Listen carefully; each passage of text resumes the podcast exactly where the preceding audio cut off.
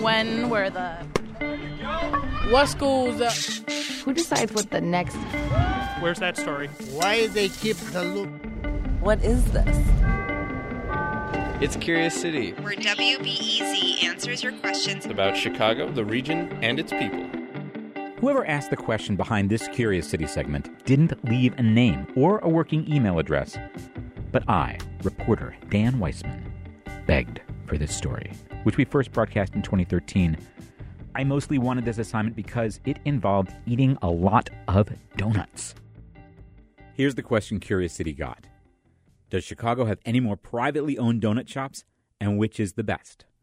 I want to answer it in honor of my old roommate, Howard Greenwich. He left Chicago years ago, but I still remember his laments about the city's donut situation. I came to Chicago in 1992, and the donut was my favorite guilty pleasure. I traveled all over Chicago for my job, and everywhere I was, it was Dunkin' Donuts or, or pretty much nothing. Howard had expected that a big city like Chicago would offer amazing donut possibilities. So this question is for Howard, because this question contains another question, a deeper mystery. What happened to all of them?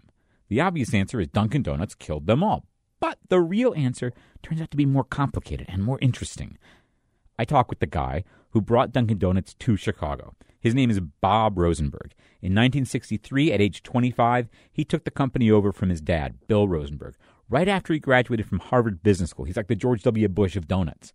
And Bob had spent his last year at Harvard devising a strategy for what he would do with his dad's business. At the time, the company had like 80 donut shops all over the country, and a hamburger chain in the Boston area, and a bunch of commissary trucks. So Bob got rid of everything except Dunkin' Donuts, and he said, Look, we're only going to concentrate on five cities, and we're going to use this great term fortress those markets. In other words, we're going to establish a big presence in these places to build up brand awareness and to get some efficiencies on distribution and support. And all the stores will be kicking into a kitty so we can advertise. So we'll build up a fortress in a battle against our competitors.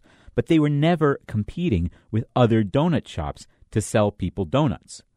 They were competing with 7 Eleven and White Hen to sell people coffee, convenience stores. Here's Bob Rosenberg. That's where people stop for coffee and in the morning. So that's who our competitors were. And quite truthfully, I had no idea how many independent donut shops there might have been. He says the donut business is a much tougher racket than the coffee business. Uh, donuts are consumed maybe as a, on a special occasion by a consumer, maybe once every two or three weeks.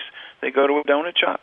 Whereas coffee, your heavy users are, are buying it sometimes two and three times a day. It, it's a whole different business. These days, Dunkin's coffee centricity is all out front. In the 1990s, the company dumped the mascot it had been using in TV commercials for 15 years. This droopy, early rising guy called Fred the Baker. Time to make the donuts. And they adopted this slogan that reflects their role as a caffeine peddler. America runs on Dunkin'. But even when Bob Rosenberg brought Dunkin' Donuts to Chicago in the mid 1960s, years before Fred the Baker went on TV, coffee already represented 60% of Dunkin' Donuts sales in its home markets, which was no accident.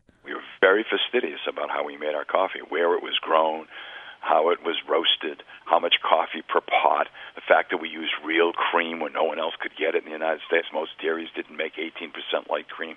I mean, we were, we were slavish in the attention that we paid to our beverages. Did I mention that they tossed out the coffee every 18 minutes instead of letting it sit on the burner?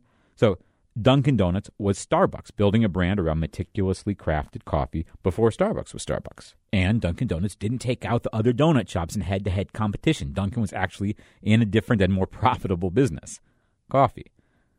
But still, what happened to all those donut shops? And how many did there used to be?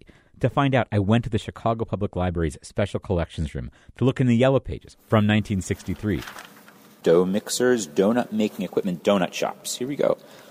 Not really that many in 1963. Just one little column. You want to know how many there were? One, two, three, four, five. 20.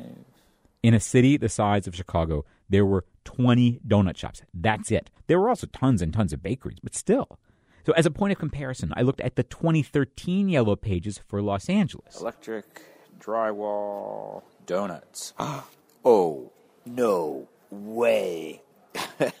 it lists like 150 donut shops. 150. That's a lot of donuts. None of them are Dunkin' Donuts. Only one is a Krispy Kreme. So LA has more than seven times as many locally owned donut shops today as Chicago had in 1963. Why? Well, I'll tell you this In 1963, when Bob Rosenberg took over Dunkin' Donuts, he made a cross country trip to scope out potential markets, and California looked terrifying. There were thousands and thousands of existing competitors. There were coffee shops everywhere. And there was this regional donut and coffee chain called Winchell's. They were big then. So when he picked five cities to fortress, LA and San Francisco were off the list. In 2013, 50 years later, Dunkin' Donuts is making news in LA with an attempt to crack that market now. What is the deal? Why all the mom and pop donut action in LA? You know, we're getting kind of far afield. What was the original question again? Right. Does Chicago have independent donut shops anymore? Yes. In the city proper, there are more than half a dozen, including Dat Donut, Huck Finn, Donut Doctor, and four artisan style, two bucks and up a pop donuts, the new cupcakes type donut shops in and around the loop. They're Firecakes, Donut Vault, Do-Rite Donuts, glazed and infused, plus a food truck called Beaver Donuts. And then there's the best.